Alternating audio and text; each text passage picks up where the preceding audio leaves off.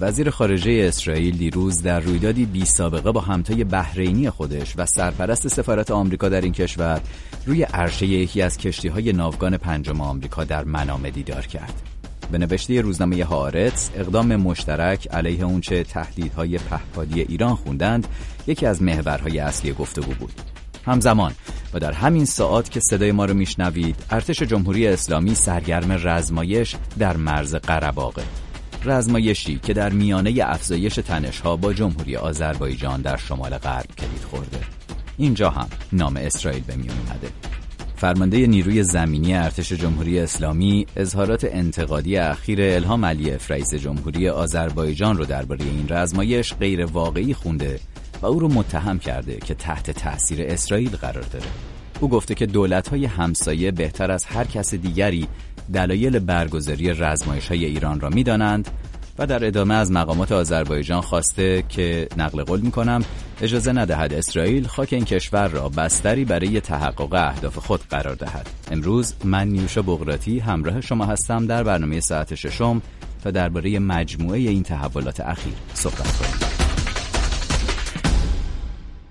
0042 02 21 12 24 54 شماره تلفنی که مستقیم شما رو وصل می‌کنه به استودیوی زنده ساعت ششم.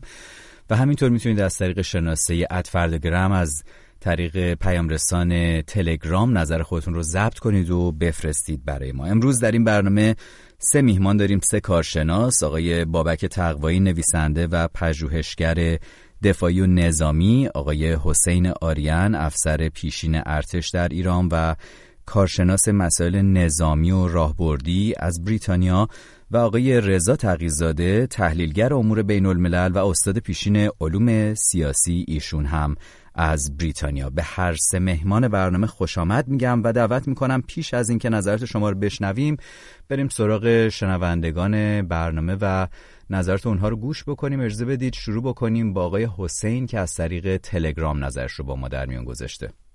عرض سلام و احترام و وقت بخیر. نگاه بنده این است که ایران اقدامی دقیق درست و به جا انجام میده و از اینکه توانایی و اقتدار خودش رو به جهانیان نشون میده اقدامی متحورانه است پرواضحه که در صحنه جهانی ایران به تنهایی تمام کارهای خودش انجام میده و هیچ دوست و رفیقی نداره که اون رو تایید کنه. بنابراین خود این جسارت می‌خواد پر واضحه که هر اقدام جسورانه می‌تونه لطماتی به منابع ملی و منافع ملی وارد کنه.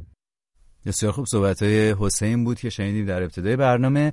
اجازه بدید که صحبت های آقای کوروش رو هم داشته باشیم. درود بر شما.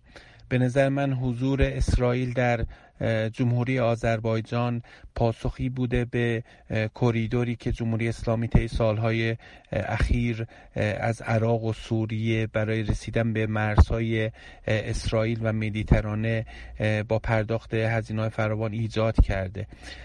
و اسرائیل تونسته در عملی متقابل ترکیه رو که می‌تونست منافع قومیتی و مذهبی خودش رو تامین کنه و از طرفی هم دولت جمهوری آذربایجان رو که مناقشه قرباق سالها بود به عنوان یک مشکل لاینحل براش بود با خودش همراه کنه و حضور داشته باشه در کنار مرزهای جمهوری اسلامی.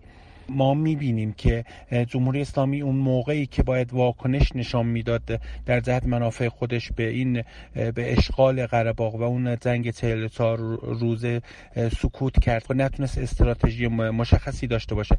مانوری هم که الان به عنوان فاتحان خیبر داره برگزار می‌کنه در کنار مرزهای جمهوری آذربایجان و قرباق به نظر من نوشداروی پس از مرگ سهراب هست. یک بازی دو سرباخت هست. چه مانور و چه هر درگیری نظامی که در منطقه بخواد روی بده برای جمهوری اسلامی. از طرفی هم که نمی‌تونه روسیه رو که بیشتر به منافع خودش فکر می‌کنه با خودش همراه کنه و این مانور هیچ سودی به نظر من در حال حاضر برای جمهوری اسلامی نداره و نخواهد داشت. ممنونم از شما که همراهی می‌کنید. برنامه ساعت ششم رادیو فردا رو از شما دعوت می‌کنم که همراه باشید با این برنامه.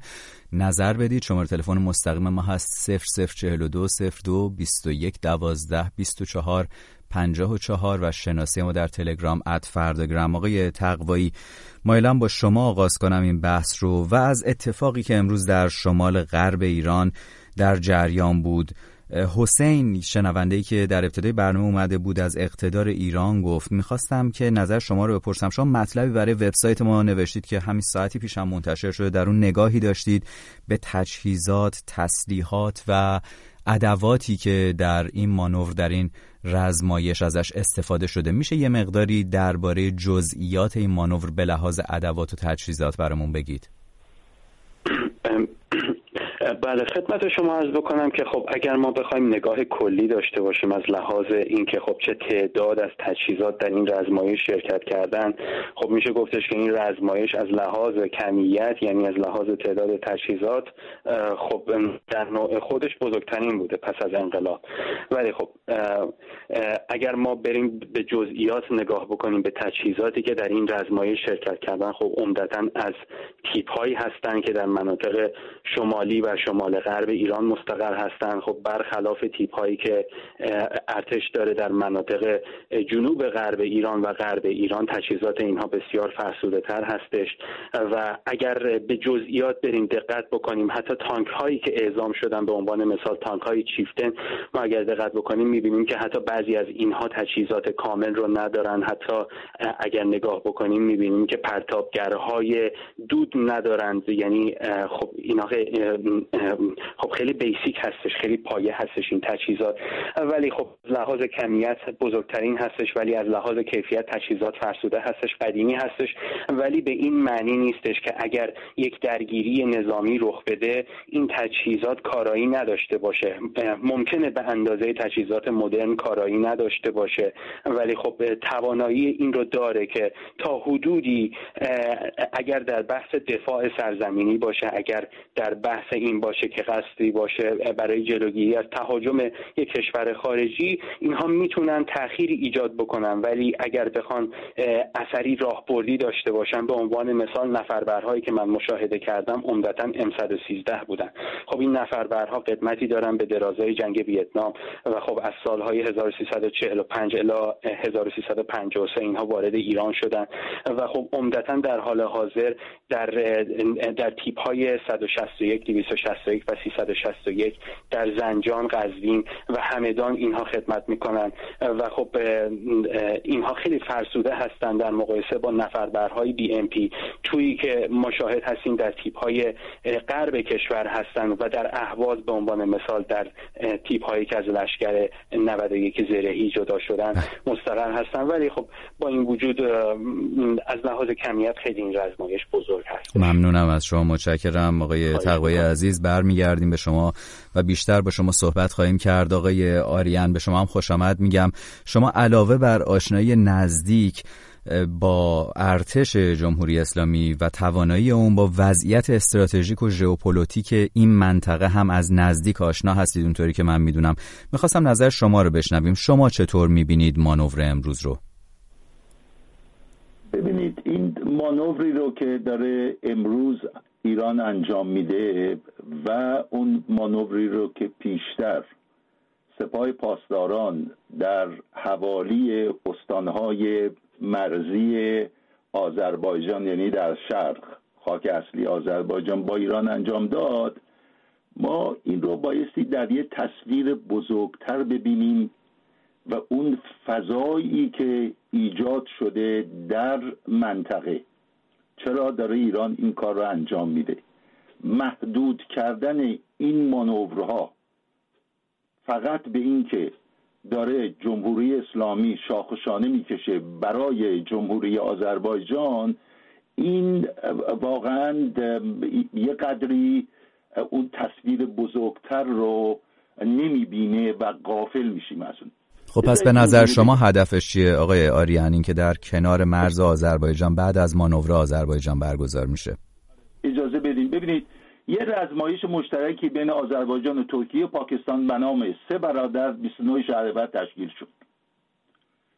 این سه کشور این مانوری رو که انجام دادن بخشی از این در دریای خزر بود که طبق کنوانسیون واقعا نبایستی انجام می‌شد. حالا آذریا میگن شما کنوانسیون رو تصویب نکردین. امضا کردین ولی تصویب نکردین همزمان با همین رزمایش یعنی پایان این رزمایش یه رزمایش دیگری مشترک بین آذربایجان با ترکیه در نقشجوان به اسم برادری پایدار برگزار شد قبل از اینا یک رزمایش دوازده روزه به نام آناتولی 21 با شرکت نیروهای آذربایجان، ترکیه، آلبانی، قطر، قزاقستان، پاکستان و ازبکستان در آنکارا برقرار شد.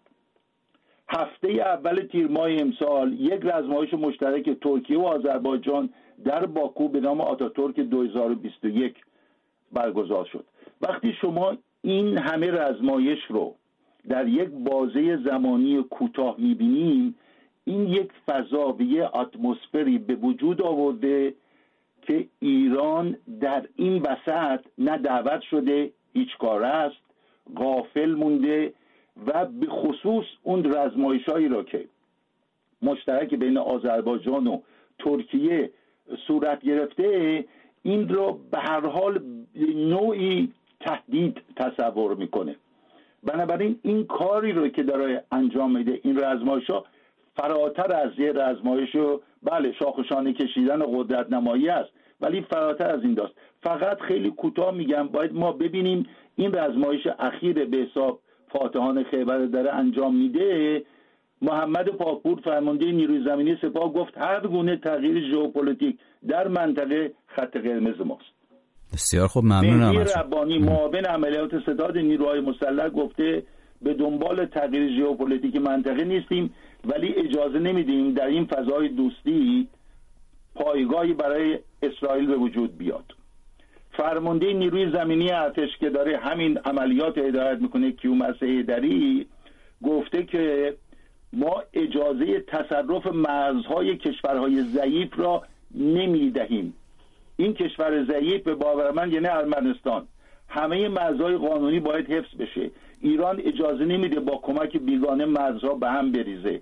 جمهوری اسلامی اجازه این کار را نمیده. یعنی خیلی فراتر از داست چرا هست؟ این صحبت از مرز و مسائل ژئوپلیتیک می‌کنند. برای اینکه الهام علیوف در یک مصاحبه گفته خیلی سرمست از نظر سیاسی با این جنگ 44 روزه و پس گرفتن زمین های به حساب سرزمین غربا. گفته چه ارمنستان بخواد. چه ارمنستان نخواد ما طرح کریدور زنگزور را اجرا می‌کنیم.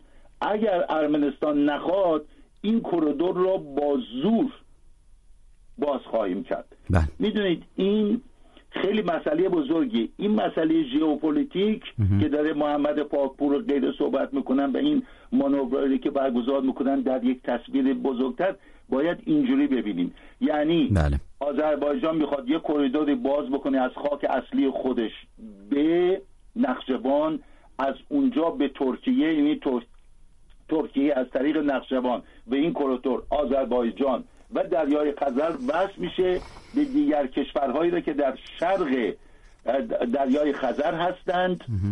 این در حالی است که خود نیکول پاشینیان پاشینیان نخست وزیر ارمنستان گفت گفت اصلا مسئله گذرگاه در اون گفتگوهای صلح قرهباغ اصلا در میان نبوده. بسیار خوب آقای آریان برمیگردیم و صحبت می‌کنیم با شما. فقط یک نکته که در ادامه در دور بعدی صحبت هم می‌خواستم بهش بپردازیم. اتفاقا جز مسئله محوری هست اینجا. مسئله اسرائیل هست. ما می‌بینیم که حتی در اسم این رزمایشی هم که برگزار شده این مسئله لحاظ شده فاتحان خیبر که می‌تونه اشاره داشته باشه به مثلا یهودیان خیبر در غزوه محمد پیامبر اسلام و از طرف دیگه حالا گذشته از اون نخواهیم خیلی وارد بحثای مذهبی و اساطیری و تاریخی و فلان این حرفا بشیم. خود محمد پاکپور هم به طور مشخص گفته که دولت همسایه می‌دونن که چرا ما داریم این رزمایش رو برگزار می‌کنیم و گفته که نباید اجازه بدن که اسرائیل خاک این کشور رو از آن خود بکنه برای تحقق اهدافش. ولی اجازه بدید برگردیم این رو بیشتر واکاوی بکنیم. در اینجا آقای تقیزاده و شما همراه هستیم. به شما هم خوش آمد. میگم ممنونم که همراه مایید. شما شرایط فعلی روابط فرامرزی جمهوری اسلامی رو در منطقه چطور می‌بینید؟ با توجه به اتمسفری که به گفته آقای آریان به وجود اومده اولا با اون موافق هستید یا نه؟ و با توجه به فضایی که در حال حاضر وجود داره این رزمایش رو حاوی چه پیامی می‌بینید و حاوی چه تأثیری شاید مهمتر از اون؟ نکته که باید اینجا بهش توجه بکنیم یک تغییر نگاه به سیاستگذاری های عمومی جمهوری اسلامی است از زمانی که رئیسی روی کار آمده. در دوره دولت آقای روحانی به نوعی سیاستگذاری های عمومی در مناطق شمالی ایران سیاست های انفعالی بود.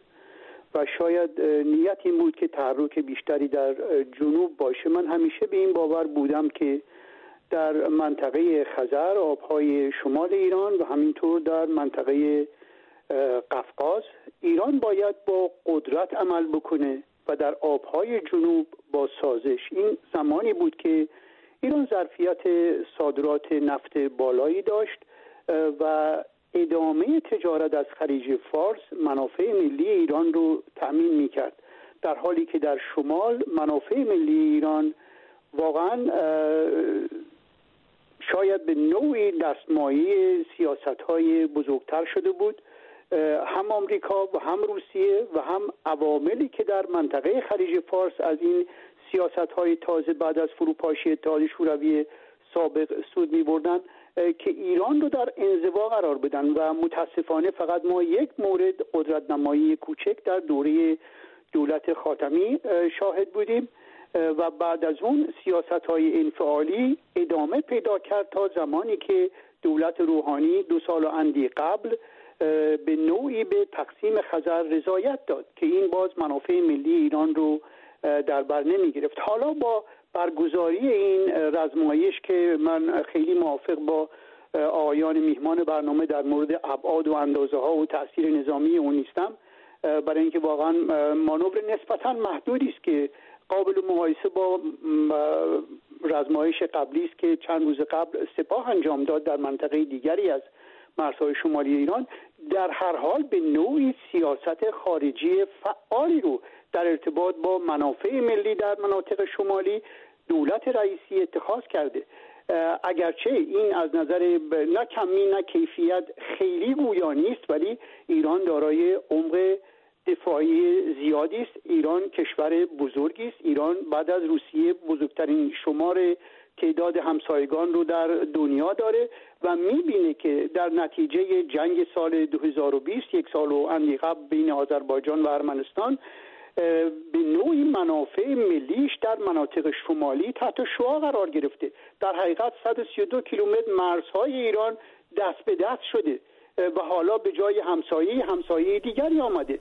ارتباط زمینی ایران عملا با, با ارمنستان از بین رفته در حالی که نخجوان و ارمنستان دو بازار صادراتی ایران هستند و حالا ها شاهد هستیم که کشورهایی حتی مثل پاکستان از جنوب غرب آسیا حرکت می‌کنن میان به داخل منطقه و با جمهوری آذربایجان رزمایش مشترک برگزار می‌کنن. و این منافع ملی ایران رو نمی‌تونه متضمن باشه. ایران باید عکس العمل مناسب نشون می‌داد. در حد بزاعتش این اقدام رو انجام داده. اقدامی است که دیر هنگام صورت گرفته ولی همچنان سودمنده و باید برای حفظ منافع ملی ایران فارغ از اینکه چه حکومتی در ایران سر کار هست این قدرت نمایی صورت بگیره. قدرت نمایی به صورت رزمایش همیشه قدرت نمایی است. مگر اینکه اگر رزمایشی برگزار میشه و شکل دوستی و همکاری داره کشورهای هممرز در اون رزمایش شرکت داشته باشند همونطور که یکی از میهمانان برنامه اشاره کرد در تمام رزمایش های قبلی که در آذربایجان صورت گرفت ایران عملا ندیده گرفته شد و این درست نشون می‌داد که قدرت نمایی در تقابل با ایران به نمایش گذاشته شده و حالا این جمهوری اسلامی است که با سکوت روسیه و با نارضایتی بله. ترکیه و با خشم آذربایجان مبادرت به اقدامی دیرهنگام می‌کنه ولی حتما ضروری بسیار خوب ممنونم از شما آقای تقیزاده. باز میگردیم به هر سه میهمان برنامه و نظرات اونها در مورد مسائل محوری دیگر خواهیم شنید. اجازه بدید که بریم سراغ شنوندگان رادیو فردا. شماره تماس ما هست 0042 02 21 12 24 54 بشنویم از آقای عبدالله. با سلام ایران با نامگذاری رزمایش به اسم فاتحان خیبر. آذربایجان و با یهودیان خیبر مقایسه کرده. زمان ایران در کنار پاکستان و ترکیه پیمان سنتور رو تشکیل می‌داد اما گویی که الان آذربایجان جایگاه ایران رو گرفته و ایران در معاصره همسایگان خودش قرار داره.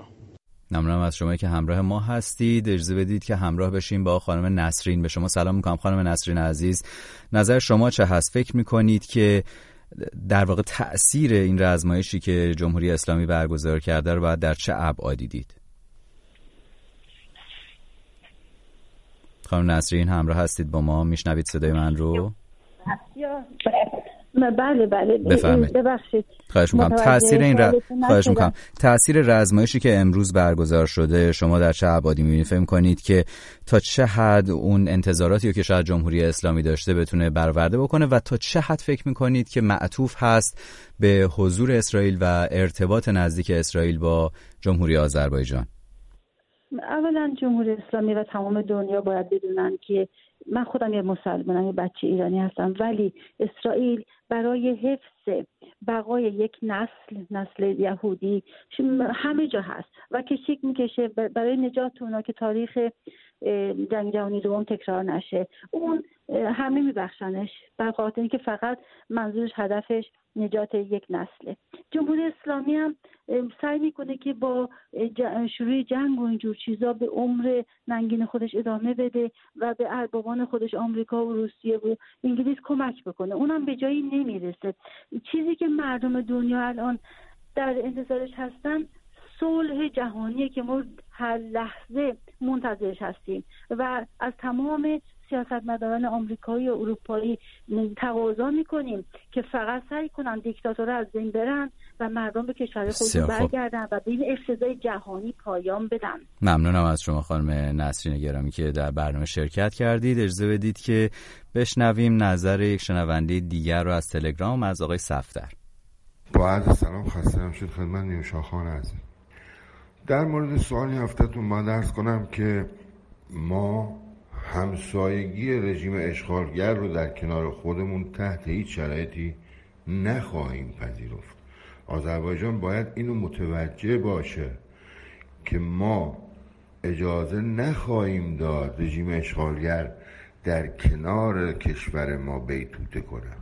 این مانور مانور صلابت و یک پارچگی کشور ماست. امروز خواهند دید آنهایی که آذربایجان رو تحریک می‌کنن امروز به قدرت کشور ما پک خواهند بود با تشکر برنامه خوبت نیوشا ممنون از شمایی که همراه هستید. با برنامه ساعت ششم رادیو فردا ات فردگرام شناسی ما هست در تلگرام. شماره تماس رو هم تا دقایقی دیگر دوباره برای شما تکرار خواهم کرد. آقای تقوایی یک بار دیگه همراه هستیم با شما. نظرات مختلف میهمانان و شنوندگان رو شنیدیم. اگر که خیلی کوتاه می‌خواید اشاراتی داشته باشید یا واکنشی داشته باشید به حرفایی که تا اینجا شنیدیم میشنویم. وگرنه می‌خواستم درباره همین مسئله اسرائیل و حضور استراتژیک اسرائیل در نزدیکی مرزهای ایران در همسایگی ایران در جمهوری آذربایجان صحبت بکنم که هم مقامات نظامی بهش به طور مستقیم واکنش نشون دادن مقامات نظامی جمهوری اسلامی در پیوند با همین رزمایشی که امروز برگزار شده. هم شنوندگان ما هم شنیدیم دیگه بهش اشاره داشتن. بله خدمت شما عرض بکنم که من می‌خواستم یک اشاره ای بکنم به سابقه درگیری هایی که وجود داشته حالا چه به شکل محدود چه به شکل عمده. بین نیروهای مسلح ایران و آذربایجان ما اگر به تاریخ نگاه بکنیم این اولین بار نیستش که ما شاهد چنین مسائلی هستیم. اولین بار در سال 1380 اگر بخوایم به طور عمده اشاره بکنیم بزرگترین موردی که در گذشته رخ داد در سال 1380 بود. وقتی که یک کشتی اکتشافی نفتی از از باکو حرکت کرد و به آبهای ایران وارد شد و خب این کشتی توسط نیروی دریایی آذربایجان اسکورت می‌شد و خب در اون تاریخ آبهای ما رو یعنی حریم دریایی ایران رو نقض کرد و خب این مسئله باعث شدش که یک واکنش هایی صورت بگیره از سوی نیروهای مسلح ایران به خصوص نیروی دریایی و هوایی ارتش ایران.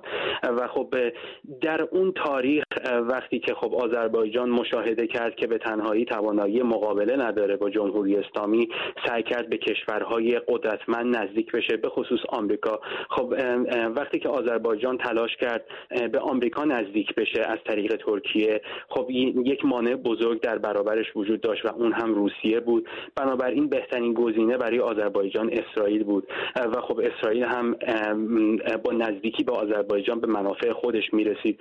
و از همون سالهای نخستین دهه 2000 میلادی. اگر اشتباه نکنم 2002 یا 2003 فروش تسلیحات اسرائیلی شروع شد به آذربایجان. از قایق‌های گشتی گرفته تا تسلیحاتی مثل موشک‌های ضد تانک و همچنین پهپادهای شناسایی. و خب این مسئله از اون تاریخ شروع شد و امر تازه‌ای نیستش که حالا ما شاهد هستیم.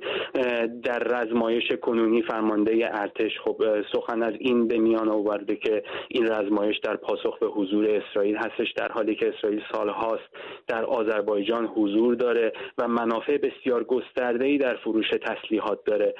چون به هر حال کشور آذربایجان کشوری هستش که از عهده هزینه های دفاعیش برمیاد. به خاطر اینکه خب منابع نفتی داره و می‌تونه هزینه هاش رو بپردازه و خب این برای بازار سلاح اسرائیل بسیار بسیار پردرآمد بود. به خصوص جنگ سال گذشته ما شاهد بودیم انواع و اقسام تجهیزات پیشرفته ای که خب اینها فروخته بودن از پهپادهای انتحاری گرفته تا موشک های بالستیک لورا. خب اینها استفاده شد در این جنگ در جنگ قره یا آرساخ بر علیه نیروهای ارمنستان.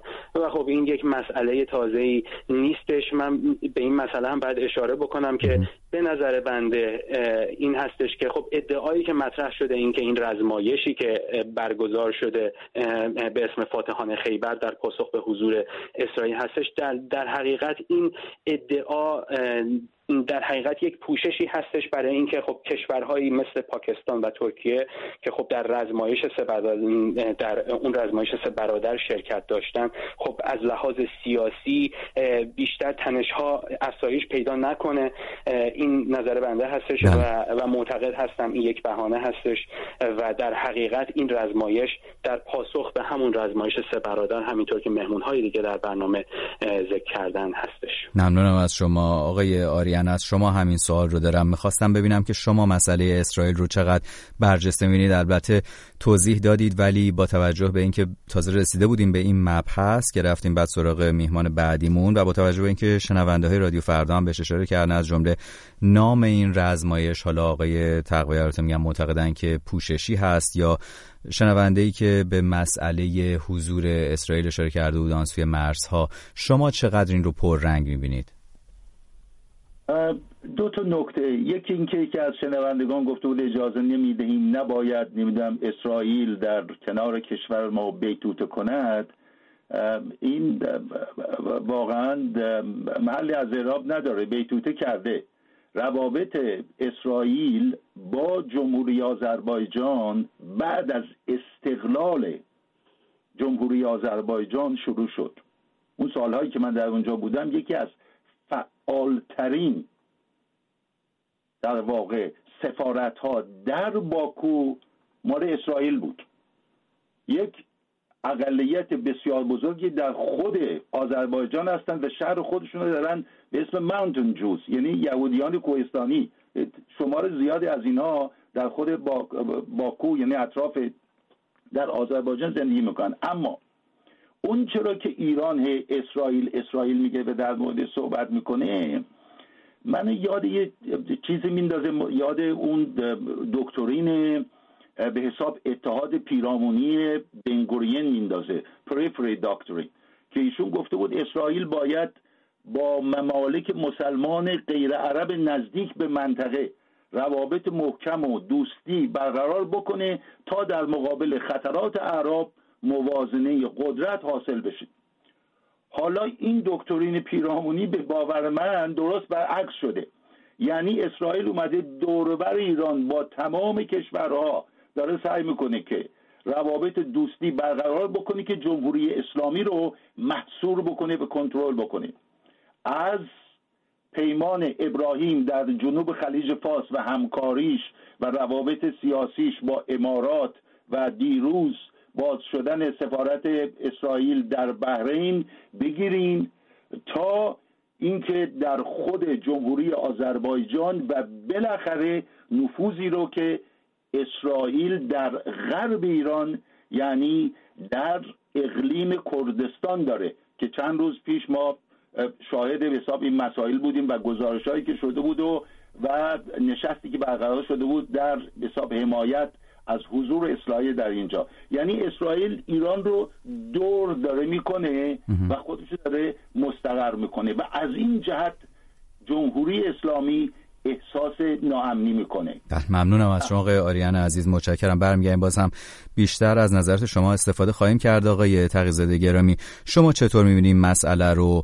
چقدر معطوف به حضور اسرائیل هست و با توجه به نکته ای که آقای آریان بهش اشاره کردن تو مسئله دکترین پیرامونی اسرائیل با توجه به سفر وزیر خارجه اسرائیل به منطقه امروز که در منامه هم با همتای خودش برای اولین بار در تاریخ دیدار داشت برمیگردیم و مس... اون مسئله رو واکاوی خواهیم کرد. می‌خواستم بیشتر بپردازیم به این چیدمان استراتژیک اطراف ایران از جمله جمهوری آذربایجان. شما چطور می‌بینید؟ چقدر با نظرات مهمانان برنامه احتمالا موافق یا مخالف هستید؟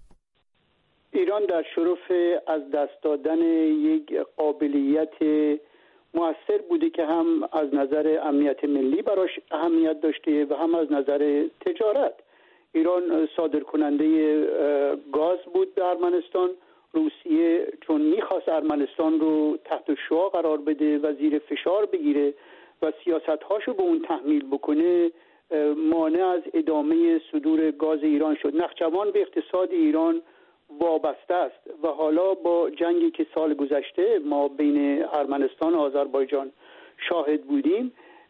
مسئله خطرناک برای ایران که بازنده خالص این جنگ بود این است که خاک اصلی آذربایجان به نخجوان متصل بشه و ایران اون چرا که به عنوان کریدور شمال ازش یاد می‌کنیم جنوب به شمال یاد می‌کنیم یعنی دسترسی از آبهای خلیج فارس به دریای سیاه از مسیر ارمنستان بدون داشتن نیاز ارتباطی به ترکیه. این از دست خواهد رفت.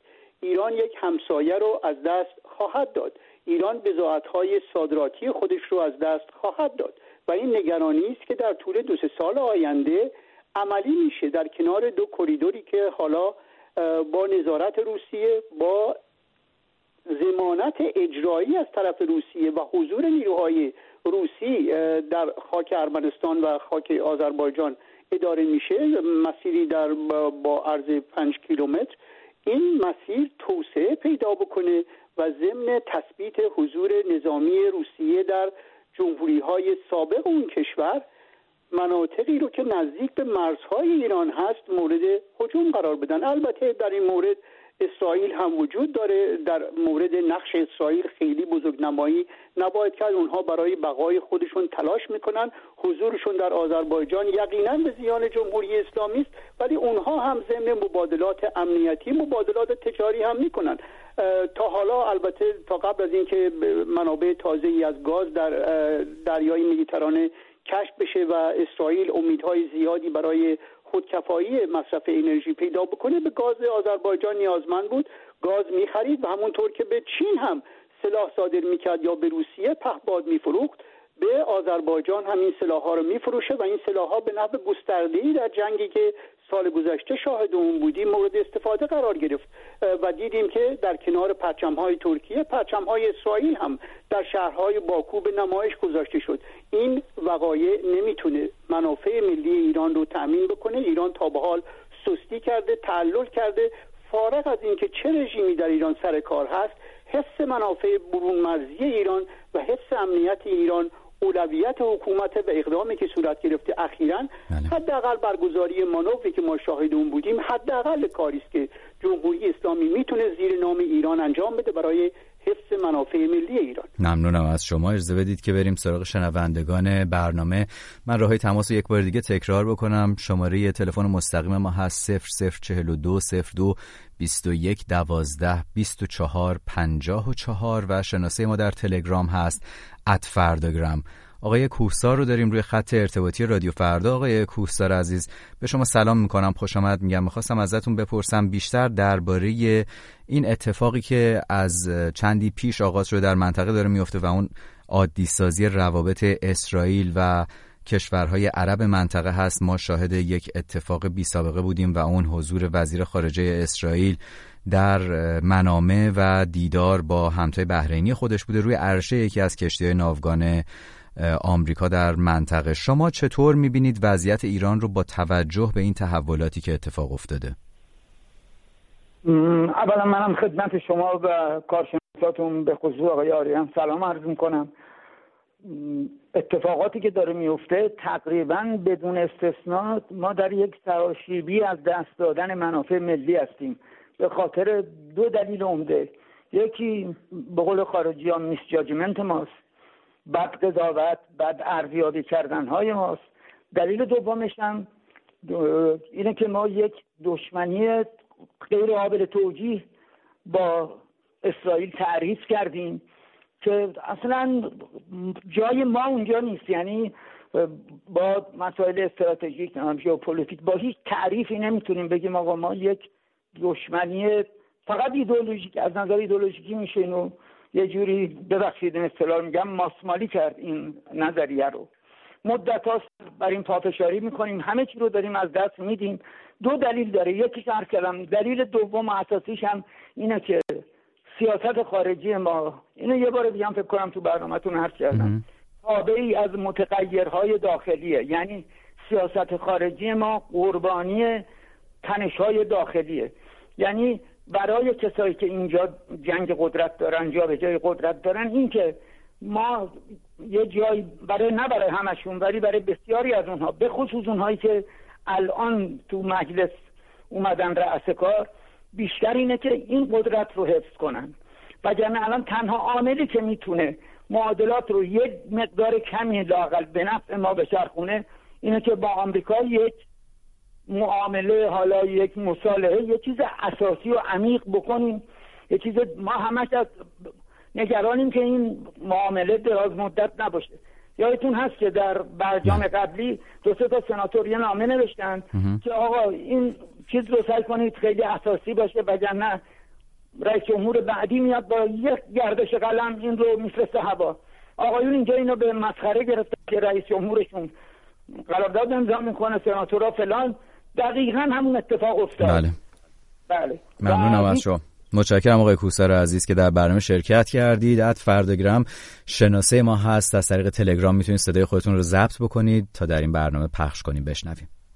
سلام عرض می‌کنم. به نظر بنده جمهوری اسلامی شاد اولین حرکت درستی که انجام داده باشه تو منطقه همین حرکت باشه. شما ببینید به مدت بسیار طولانی کشورهای منطقه مثلا کشورهای عربی از یک طرف کشورهای ترک زبان از یک طرف. اومدن مثلا با تحریک احساسات قومی و طایفه‌ای مردم مثلا پانتورک به وجود آوردن. یه حرکت بسیار درسته که جمهوری اسلامی یک قدرت نمایی بسیار قشنگ انجام داده تا خلاصه حواسشون رو جمع کنن ایران همیشه ایرانه. حتی زیر پرچم جمهوری اسلامی. هرچند امروز سپاه و ارتش بسیار قدرتمندی داره جمهوری اسلامی و یکی از ابرقدرت های منطقه به حساب میاد.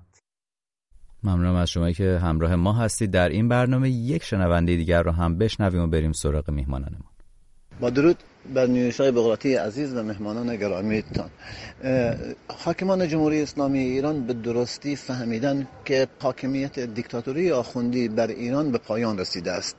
و اندک نزدیک هست که انشاءالله فروپاشیش رو ما شاهد باشیم. به خاطر همین هم رزمایش های در مرزهای ایران داره انجام میده. صرف به خاطر ترسی که از اسرائیل و آمریکا دارد این کارا رو دارد می‌کنه به خاطر خودنمایی و قدرت نمایی ولیکن ما اینو می‌دونیم که وقتی فشار زیاد بر قدرت جمهوری اسلامی ایران غلبه می‌کند ناخداگاه همچین عکس عملهایی رو انجام می‌دهد به خاطر ترس دیگران.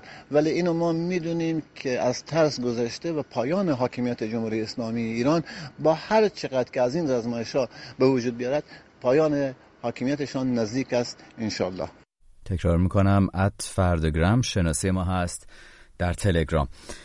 خب آقای تقوی عزیز با شما همراه هستیم. یک بار دیگه داشتیم درباره مسئله اسرائیل. حضور اسرائیل صحبت می‌کنیم شما تاریخی ازش گفتید و آقای آریان هم به این مسئله دکترین پیرامونی اشاره کردند که حالا برعکس شده. همونطوری که گفتم امروز هم خبر دیدار بی سابقه وزیر خارجه اسرائیل رو داشتیم با همتای بحرینی خودش.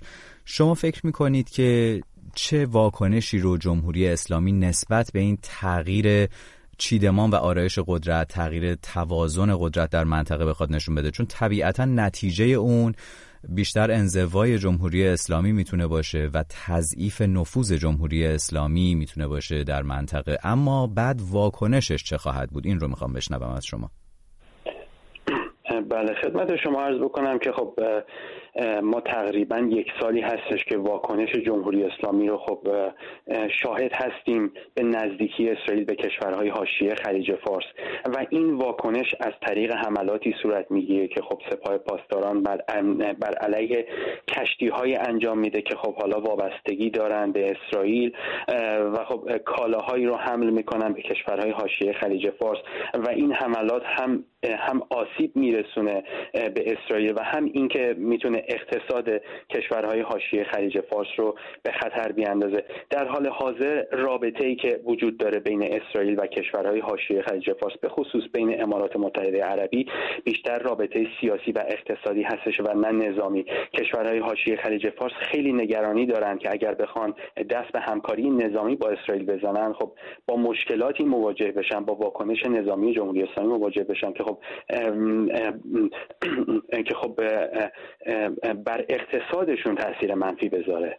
و خب این مسئله هستش که ما در ماهای گذشته شاهد بودیم. حتی یک موردی بود صحبت هایی صورت گرفت. اون زمانی که گفته می‌شد اسرائیل در اوج تلاش خودش بود برای راضی کردن دولت آمریکا برای انجام حمله به تاسیسات اتمی. ایران در ابتدای سال جاری سال جاری میلادی. و خب گفته می‌شد که تقاضایی صورت گرفت از دولت های امارات متحده عربی و عربستان که خب اینها اجازه بدن هواپیماهای اسرائیلی به خصوص جنگنده های F35 از حریم هواییشون استفاده بکنن برای حمله به ایران حمله به تاسیسات اتمی ایران. ولی اکیدا این درخواست ها رد شد. یعنی حتی درخواست اینکه یک هواپیمای نظامی اسرائیلی در خاک امارات متحده عربی به زمین بشینه این درخواست رد شد. چون که دولت های این کشورها نگرانی دارن و می‌دونن که ممکنه جمهوری اسلامی در حال حاضر این واکنش رو نشون بده. حالا با زدن چند کشتی و یا با شلیک موشک بالستیک از خاک یمن یا موشک کروز به تاسیسات نفتی در خاک عربستان با در نزدیکی زهران. ولی خب اگر بخوان به عنوان مثال به یک هواپیمای سوخرستان اسرائیل اجازه بدن به عنوان مثال در پایگاه هوایی از زفره به زمین بشینه در امارات متحده عربی این تصور رو دارن که ممکنه این بهانه رو بده به جمهوری اسلامی تا دست به حملاتی بزنه حالا به این پایگاه. و خب در حال حاضر این مسئله بسیار محدود هستش. حتی در خاک آذربایجان خب سالها بودش که صحبت از این بودش که خب اسرائیل یک پایگاه جاسوسی بزنه در فرودگاه سیتالچای در پایگاه هوایی سیتالچای در در نزدیکی باکو. ولی خب این مسئله حتی در خاک آذربایجان رد شد و خب روسیه خب در اونجا نفوذی داره تا حدودی و نذاش این اتفاق بیفته و همکاری ها محدود هستش به فروش تسلیحات. و خب تسلیحاتی که این کشور نمی‌تونه از روسیه و آمریکا و جاهای دیگه تهیه بکنه ممنونم از شما آقای آریان نظر. شما چه هست؟ فکر می‌کنید که اونطوری که آقای تقوایی گفتن ایران همچنان جمهوری اسلامی همچنان حملات ایزایی اقدامات خرابکارانه که خب البته مسئولیت اونها رو قبول نمی‌کنه و انگشت اتهام به سمتش نشانه میره اونها رو ادامه خواهد داد یا می‌تونه اقدامات گسترتری هم انجام بده؟ اگر که این نوع انزوا ادامه پیدا بکنه. هر حال اسرائیل همینطور که از این به هر حال انفجار دوشنبه گذشته در غرب تهران دیدیم تثبیت نشده. ولی باید کار اسرائیل باشه یا به کمک اسرائیل.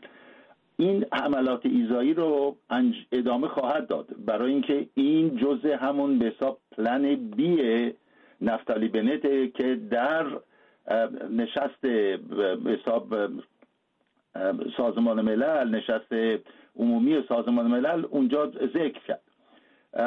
کما اینکه در گذشته هم خوب لازم به توضیح نیست یک رشته از کارهایی را که انجام داده از ترور دانشمندان هسته‌ای انفجارها خرابکاریها آتش ها همینطوری ادامه داشته. بنابراین اسرائیل این رو ادامه خواهد داد. این بخش اوله. اما می‌رسیم به یه بخش دیگه که اون رو اسرائیل بهش میگه پلن به حساب جی به حساب جی که اون حمله نظامی خواهد بود. یعنی اگر کار به جاهای باریک بکشه و دولت بایدن که نمی‌خواد اسرائیل عملیات نظامی انجام بده برای اینکه سیاست به حساب در قبال برجامش از راه دیپلماتیک است این را اگر اسرائیل خودش به تنهایی بخواد این گونه عملیات رو انجام بده به باور من موفق میشه این کار رو انجام بده ولی در دو مورد فائق نخواهد اومد. در مورد برنامه هسته ایران. یکی اینکه اون توان فوقلاده ای رو که آمریکا داره و می‌تونه حملات گسترده و وسیع اولیه و ثانویه و اینها رو انجام بده پدافند هوایی ایران رو از کار بندازه تأسیسات بسیار مهم نظامی رو از کار بندازه و به طور کلی پایگاه های موشکی ایران را از کار بندازه. همه اینها بعد از حمله کردن به تاسیسات هستی برای اینی که توان واکنش رو از ایران بگیره که ایران نتونه واکنش نشون بده. این کار رو به باورمن اسرائیل نمی‌تونه انجام بده برای اینکه توان نداره. مگر اینکه مگر مگر بزرگی است که به اون مقالی رو که من اخیرا خوندم دنیس راست نوشته بود به اون توجه بکنیم این برمیگرده به حرفایی که آقای تقوایی بله. زده که استفاده از حریم هوایی کشورهای عربی. و اون اینی که به اسرائیل هواپیمایی استراتژیک بمب افکن بیدو رو بده و همینطور که ایشون تصریح کرده بود بمب های سنگرشکن جی بی یو 57 14 تونی رو به ایران بده که بتونه تمام تاسیساتش رو نابود بکنه. و همه اینها ضمن اینکه توان واکنش رو نمی‌تونه از ایران بگیره یه کار دیگه هم نمی‌تونه بکنه. دانش هسته ای در ایران خواهد بود. بله. پنج سال چه سال هفت سال برنامه هسته ایران رو به عقب میندازه دوباره ایران این رو شروع خواهد کرد. بسیار خوب. من برمیگردیم آقای آریان به شما در پایان برنامه بازم وقت خواهید داشت که صحبت بکنید. اجازه بدید که خیلی کوتاه از آقای تقیزاده هم بشنویم. آقای تقیزاده شما چه فکر می‌کنید در مورد این معادلاتی که عوض شده در منطقه بعد از پیمان ابراهیم که در دوره ریاست جمهوری دونالد ترامپ در واقع کلیدش زده شد؟ من می‌خوام به بود دیگری که از نظر من اهمیت داره اشاره بکنم با اون سیاست های راهبردی اشتباهی است که جمهوری اسلامی در طول سه دهه گذشته در پیش گرفته. یکی هم این برنامه اتمی است دارای ابعاد نظامی که کمترین هزینه که به ایران تحمیل کرده قربانی کردن نفت و گاز ایران یعنی محل درآمدی است که در طول 60 70 سال گذشته رونق سفره مردم ایران رو باعث می شده و عملا این ثروت ملی از دست رفته. حداقل در طول دو سال گذشته ایران نزدیک به 100 میلیارد دلار درآمد ارزی از این راه از دست داده و این نتیجه پیگیری یک برنامه غلطی است که جمهوری اسلامی رو می‌تونه در نهایت به یک کشور منزوی ولی مسلح به سلاح اتمی نظیر کره شمالی تبدیل بکنه و سیاست راهبردی دیگه این است که بدون توجه به بزاعت هایی که در درون کشور می‌تونه ایجاد بکنه حضور نظامی پیدا بکنه در سوریه در لبنان و بعد این حضور نظامی رو تصدی بده به عراق و بقیه نقاطی که افتاد و دانی و حالا آخرین نقطه افغانستانه که نگاهی به اون منطقه هم شاید هنوز جمهوری اسلامی داره. فشارهایی که ایران امروز در شمال در شرق در جنوب تحمل می‌کنه واکنش هایی است که کشورهایی که امنیت ملی خودشون رو در نتیجه توسعه طلبی و جاه طلبی نابجای جمهوری اسلامی در مناطق مرزیشون در خطر می‌دیدن حالا نسبت به اون واکنش نشون میدن. ایران می‌تونست و باید یک کشور ثروتمند بود یک کشور قدرتمند بود. قدرت رو با میزانها و ملاک امروز میسنجید یعنی از کیف بغلی و ثروت ملی کشور و نه گلوله توپ و ساختن بمب اتمی. کشوری با یک میلیون جمعیت مثل قطر می‌تونه تاثیرگذار در سیاست منطقه باشه میزبان بازی های جام جهانی و غیره باشه ولی جمهوری اسلامی حتی از برگزاری یک مسابقه ساده هم محروم. میمونه برای اینکه فقیر هم نظر سیاسی هم نظر اجتماعی و جایگاه خودش رو در مجامع بین المللی از دست داده.